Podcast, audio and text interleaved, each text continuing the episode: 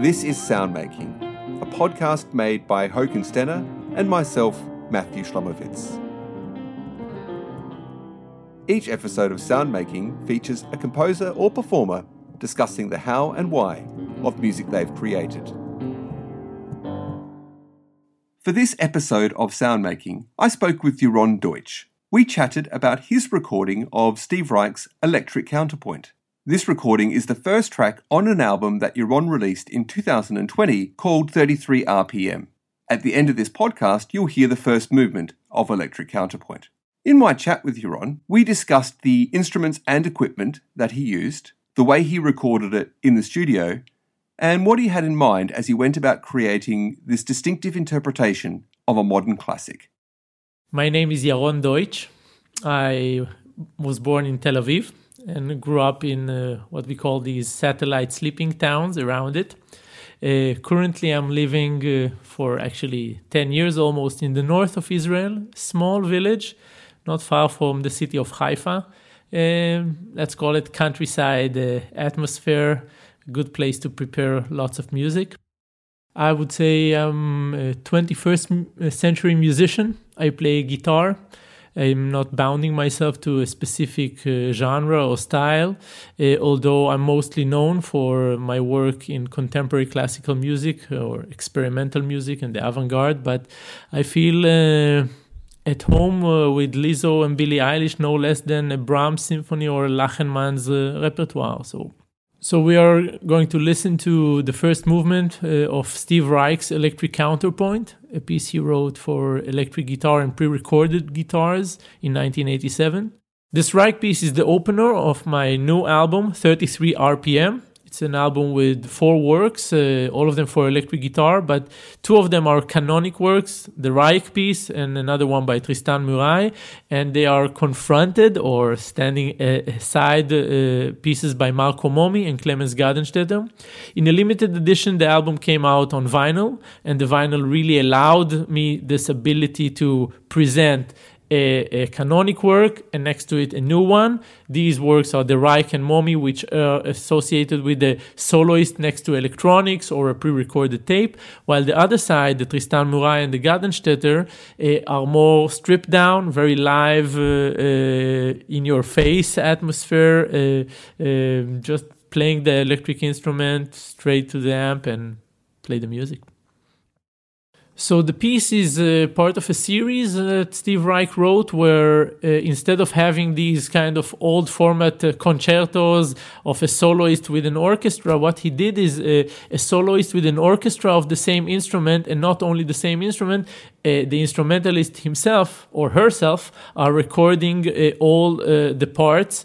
And in this specific piece, we speak about a solo guitar with 14 pre-recorded guitars. So two of those 14 are basses, electric basses, and the other 12 are electric guitars. But in my version, which we might maybe talk about later, um, I, I, created a kind of uh, assemblage of uh, diverse uh, sound sources. The piece was recorded in a studio in Tel Aviv. Um, I recall consciously wanting to record all electric uh, guitars. There are electric guitars and electric basses directly to the console to have this kind of a console, uh, a direct console recording sound. And uh, uh, in opposition, the acoustic guitars, there are nylon string guitars, there are steel string guitars, they were recorded close mic uh, with close miking. And the balance I tried to find between all was uh, I remember using a G and L electric guitar. That's my main uh, instrument. It, I chose an Ovation fiberglass uh, steel string guitar. Again, not only to use an acoustic that is wooden in the sound, but I find a color that is coming from that fiberglass uh, material. Therefore, the Ovation. The nylon string guitar was a Ramirez uh, guitar.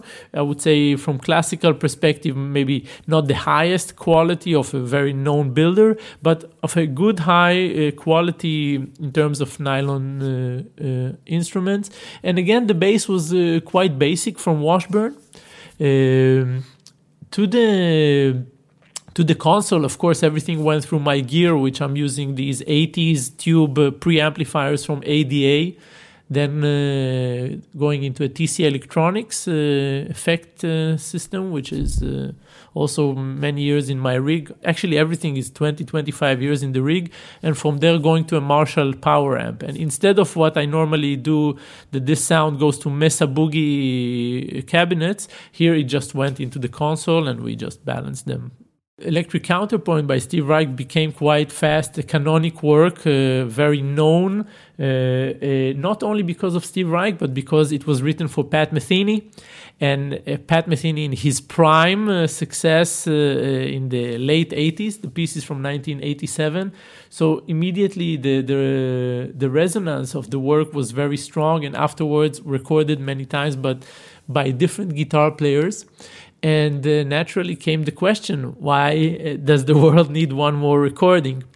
And uh, for, for that, the answers are many, but mostly, and sorry for the cliche, I really felt I had something to say with it. And probably also uh, as I'm so familiar with a certain aesthetics and so many recordings, I thought it would be interesting for uh, the public or listeners is a better word uh, to hear what will be my interpretation for such a canonic work because mostly you are doing so much new repertoire and this work might give me and the listeners a chance to hear how I am addressing works that were already uh, uh baked quite for a long time in the oven when addressing such a canonic work, and uh, it's very easy to say, I have something I feel I want to say with this work that uh, might be new, still there is a pragmatics, there are musical facts uh, that have to be behind these words. And what I was aiming for in this work is to use my chamber music experience and make extreme focus on the potential that these 14 or 15 can- canons of music are happening uh, uh during the performance. And I will give some examples. Uh, one can create a continuous different different musical lines by choosing specific guitars to specific lines. For example, if I take voice number two and associate it with a nylon string guitar, and voice number seven will record with a nylon, the same nylon string guitar with the same articulation, I might be able to portray a new map of melody within the piece because now guitars two and seven are differentiated by color. The same I applied for guitar number four and guitar number six to use steel string guitars and guitars number one, three, and nine with an electric guitar. So you can imagine that before recording, I made a, a complete musical map of what kind of lines and trajectories I want to maintain in this piece and what kind of colors. It is as if if you would take Wham's Careless Whisper and decide, no, instead of saxophone, I'm going to put here a clarinet, or Tanita Tikaram's uh, Twist in My Sobriety. No, no oboe. Who wants an oboe? I'm going to put a mandolin. It can be a Brahms uh, Second Symphony horn solo. It will suddenly be played by a violin.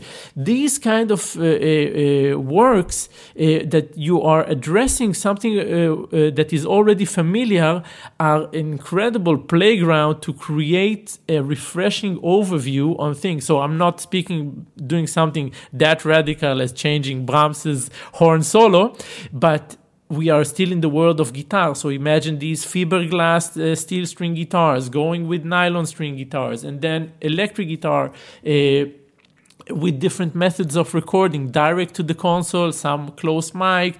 Uh, and what I really remember very well is that with all due respect to Pat Metheny, one can really hear the post production in that work uh, uh, because we speak about the jazz rock guitarist, and all the aspects of dynamic uh, musical articulation that is so being taken care of, let's say in a, a, a, string quartet. What is the direction of the bow? What will be the uh, the, the uh, quality of uh, a certain uh, execution? All these things I felt that were a little bit um, post produced in that notable first recording. And I really wanted to make the dynamics all uh, acoustically, no volume pedals, no post production automations, etc., etc. But still, I wanted to keep the driving force of the rhythm. So one can associate that only to the acoustic guitars, as you could hear later. So you can really make a, a, a, an almost fully orchestral concept of composition to be applied on this solo piece for one instrument and pre-recorded uh, tracks the post production part was uh, given to my longtime partner Stefano Becchini, Italian technician and already a good friend, as we did so many projects together. And I, I want to credit him a lot for for uh, being such a great partner in bringing this analog warm sound that we were aiming for. So if I remember vividly how I always tweaked my guitar tone knobs, not letting them be too open, filtering them out, just because I wanted to. Uh, counterpoint that bright, sparkling uh, uh, steel string guitar, I also feel that Stefano in his post production gave these beautiful, rounded, warm reverbs and compressors, and just very, very uh, elegantly adding a touch and a smooth for this analog warmth that one can experience in the 33 RPM album. Let's now listen to Yaron Deutsch's recording of the first movement of Electric Counterpoint by Steve Reich.